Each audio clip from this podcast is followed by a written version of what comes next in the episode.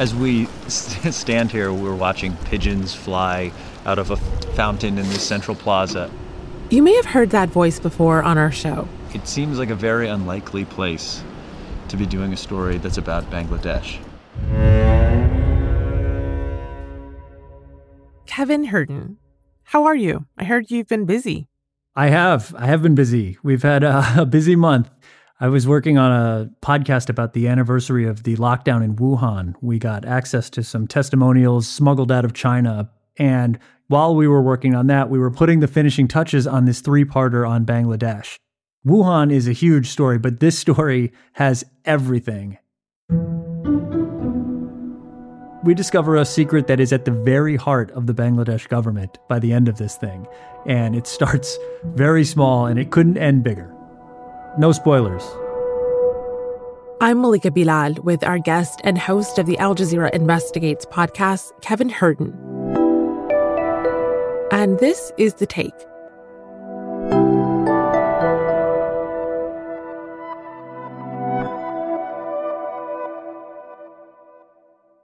You and I are like ships passing in the night. We rarely overlap. So it's really a pleasure to get to chat with you today and have you on the podcast. For those in our audience who are avid listeners of The Take, you will know that Kevin occasionally helps us out on the show as guest host, but he also hosts Al Jazeera Investigates. And he just put out a three part series on a murder mystery involving Bangladeshi brothers that takes place not only in Bangladesh, but also in Budapest. What is the name? It's called All the Prime Minister's Men. So, what can you tell me about it? Yes, it, it starts as a murder mystery. This murder happened in the, the 1990s, and there's these four brothers. Three of them are gangland murderers, the other is the head of the Bangladesh army. He's the number one general, and in Bangladesh, the army is more powerful than the political part of the government. Bangladesh army is right now the most powerful socio-political force in Bangladesh. He is one of, if not the most powerful person in the entire country. And his convicted murderer gangster brothers were missing for years, living as fugitives abroad, and we found them. And we found out that he's been protecting them, that they've been using Bangladesh resources, like at least claim to use the police. Police work as our thugs. Who needs regular thugs? Whoever has links with the police, whoever has the blessings of the administration, they are the real thug. They get cuts of deals with the Bangladesh army. So people can't believe the detail. And we're just sort of now processing how this is going to play out politically in this country. Wow. What a tantalizing synopsis. What's fun about doing these investigations is every step of the way, you get these little endorphin rushes when you learn a little clue. We got a tip that one of the murderers was actually on the run and hiding out in Hungary. We had one part where we were looking through this stack of documents and then we see this email address and we realized, oh my God, that's the name of the top general in the country. That would make sense that this guy would be his brother. And then as you keep building and building, you do more undercover. And then they start getting comfortable with the people that they're talking with and stuff that you thought would be unimaginable at one point. Now they're talking freely. Hi, good morning. Hello. Hey, gentlemen. Hi, um, Mohammed Hassan. Mohammed, pleased to meet you. my name is Mr. Two Bangladeshi men are sitting at a table.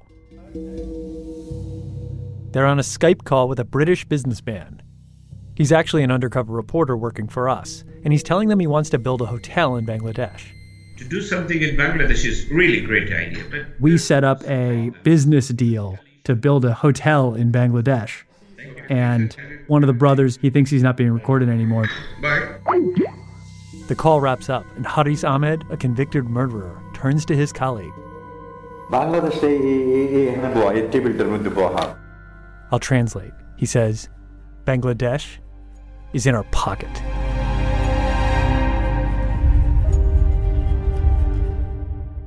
And it's just like, wow, he feels like he controls the whole country.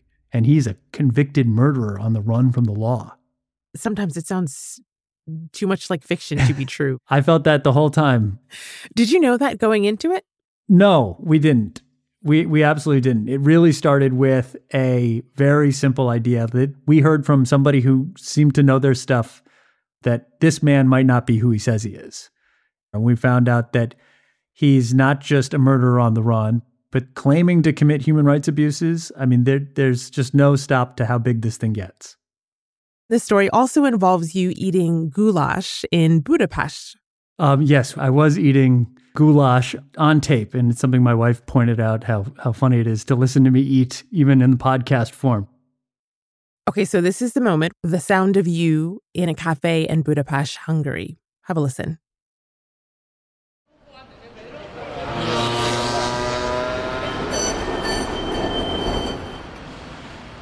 Budapest, Hungary, February 2020. And I'm in the mood for some goulash. How's this place look? Best goulash in the city, right? There are hundreds of restaurants in this town that serve the famous Hungarian stew. But this one stands out. You see, the owner is a very dangerous man. Goulash soup with beef cheeks in a cup. That's what I'm getting. The man who runs this place calls himself Mohammed Hassan, but we don't believe that's his real name. Are you ready? Yeah, yeah, I'm ready. Oh, this looks nice. Mmm. Yeah, that is good. The commitment to um, paprika is very impressive here. It's in everything. And as I eat, in a back room upstairs, this Mohammed Hassan is making a series of stunning admissions. He just doesn't know it's all being recorded.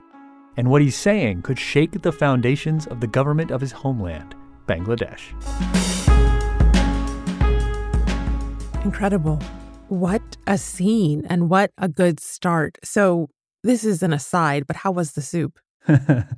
yeah, I, the soup was pretty good. Now, I, I, know it seems a bit on the nose to be going to Hungary and then eating goulash, but in my defense, the name of the actual restaurant this man owned was called Goulash Restaurant. So there was no other choice but to have the goulash. Of so. course. Of course. The juxtaposition of you ordering soup with the fact that you're there undercover, meeting someone who you've described as a very dangerous man is striking. And what's so amazing is how you do these undercover stings. I'm guessing they aren't easy.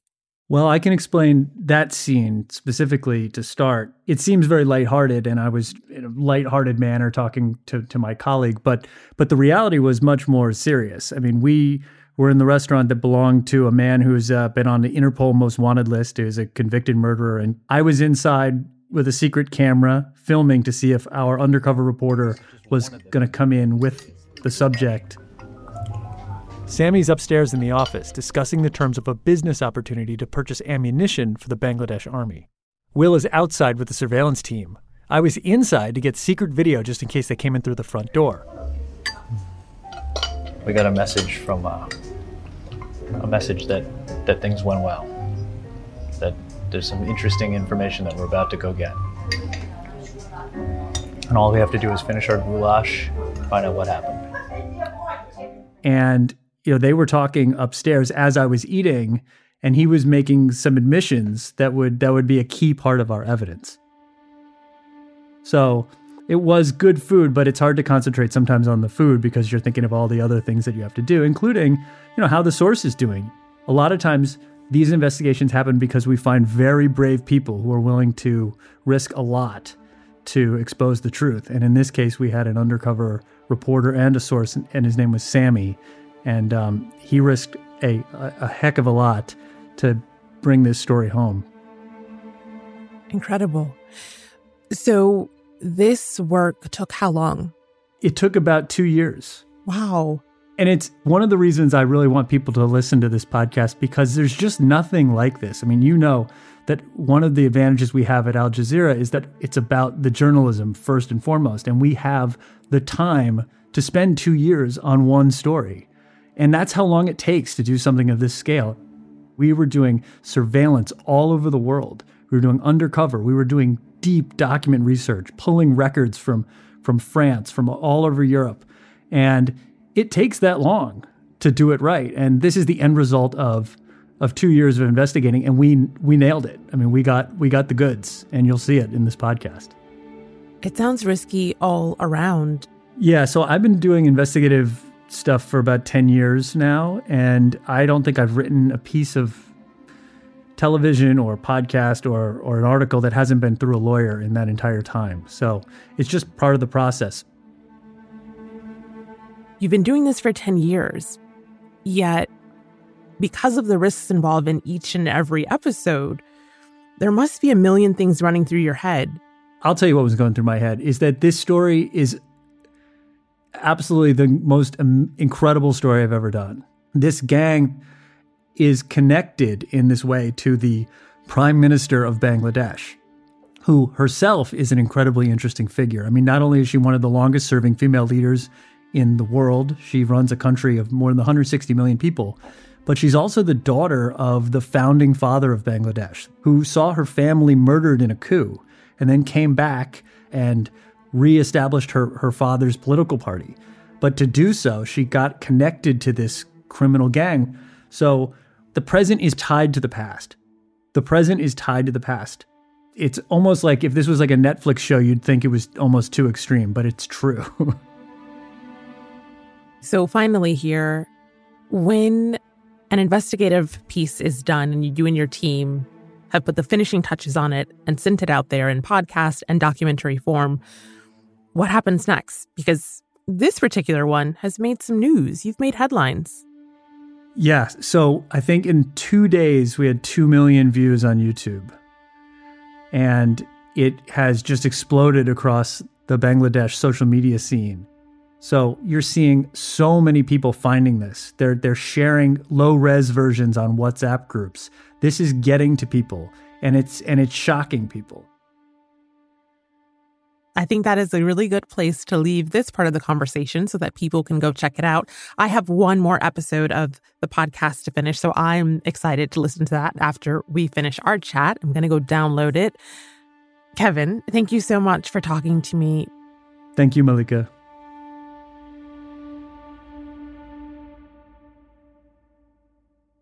So here we go a chunky sample of the first part of Al Jazeera Investigates three part series, All the Prime Minister's Men. It left me on the edge of my seat. Let us know what you think.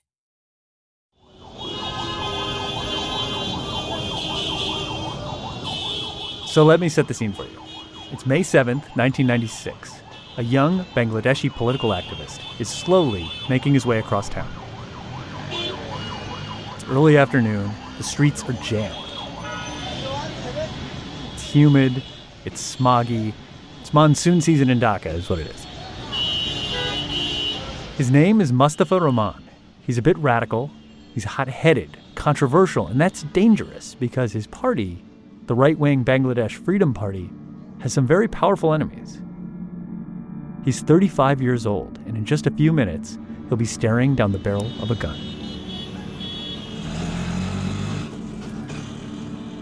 He's riding in a baby taxi. It's one of those motorized rickshaws you see everywhere in the Bangladeshi capital. Along the way, he sees someone he knows on the street in the Mohammadpur neighborhood. He stops to say hello. But there are others waiting for him, and suddenly he's surrounded. Now, how these men knew he'd be there isn't clear. But what we do know is Mustafa was posthumously charged in an armed attack on the home of the leader of Bangladesh's most powerful political party, one thing that is clear is that these men do not want Mustafa to live. They open fire.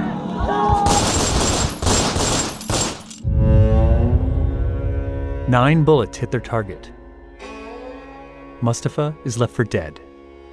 Remarkably, he survives long enough to name his assassins. My name is Mustafa Rahman. Joseph, Haris, and Anis have shot me. Joseph, Haris, and Anis, otherwise known here as the Ahmed clan. They are members of an infamous and powerful family in Bangladesh. Infamous for the crimes they've been convicted of, and powerful for the connections which go right to the top of the political and military establishment. In 1996, Mustafa implicates three of the Ahmed brothers during his testimony to police on his deathbed in the hospital. We've reenacted it here. The others had pistols in their hands, and they shot at random. His wife made written statements too. Joseph stuck his pistol in my husband's bag. Haris shot me with a licensed gun. And immediately shot and injured my husband. I fell down. Joseph took the pistol from my waist. I was shot nine times. After that, the criminals kicked my husband and left him on the roadside and fled northwest along the Shat Masjid Road. Mustafa died from his injuries two weeks later, leaving his wife to seek justice on her own. For some time, the criminal Joseph and his cronies have been trying to extract protection money from my husband. My plea is that you will take the rightful legal action against the accused.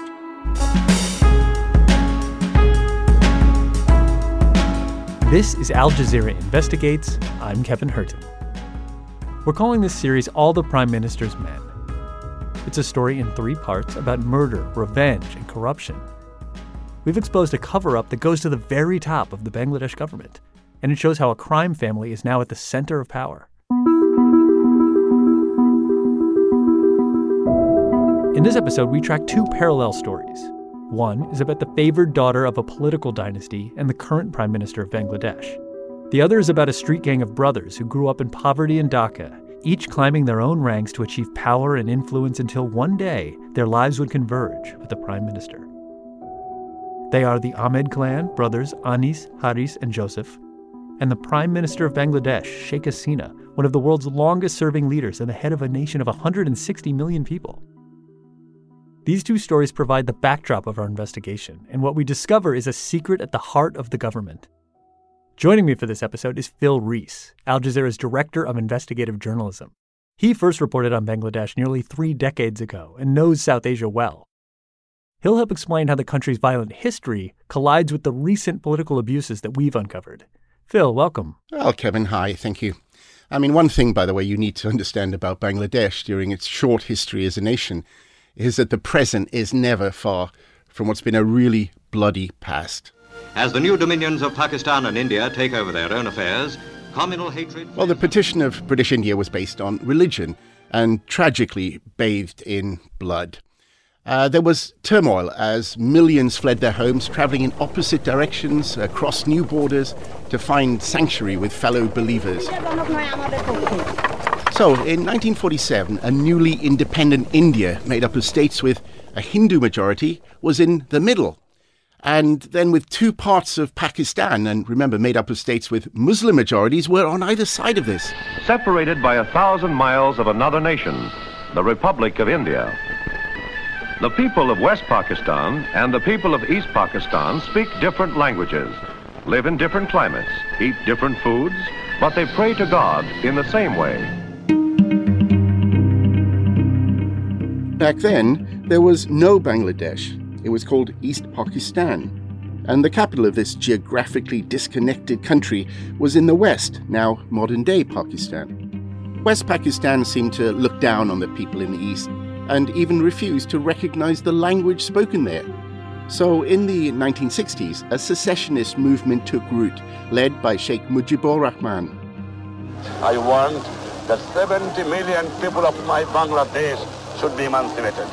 Mujib, as some affectionately call him, won elections, but he was then arrested, and a conflict broke out between Pakistan's state forces and militias fighting for independence for the eastern part of the state.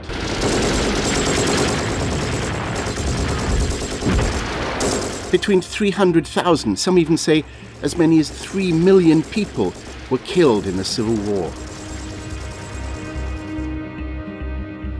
Finally, Indian troops who backed Mujib invaded East Pakistan and routed the Pakistan army. East Pakistan became the new independent nation of Bangladesh. Because I love my people and my people love me. And I can die for them and they can die for me. Now, initially, Mujib was a hero, but that didn't last. After the war, floods and famine swept through Bangladesh, and the economy just collapsed. People were really fed up, and to quash opposition, Mujib created a one party state. Many army officers thought Mujib had become too close to Hindu majority India and too autocratic. Well, it wasn't long before his rule came to a bloody end. The early morning, a phone call rang that there was a coup in Bangladesh. Now that's Mujib's daughter, Bangladesh's current Prime Minister Sheikh Hasina. A few years ago, she was interviewed on Al Jazeera. In August 1975, less than four years after coming to power, Sheikh Mujib and his family were assassinated by army officers. It was brutal. Three of his children were killed, and one of them was only 10. Sheikh Hasina and her sister were spared because they were living in Germany at the time. These Bengali people my father loved them so much. How could they kill him? So there you go.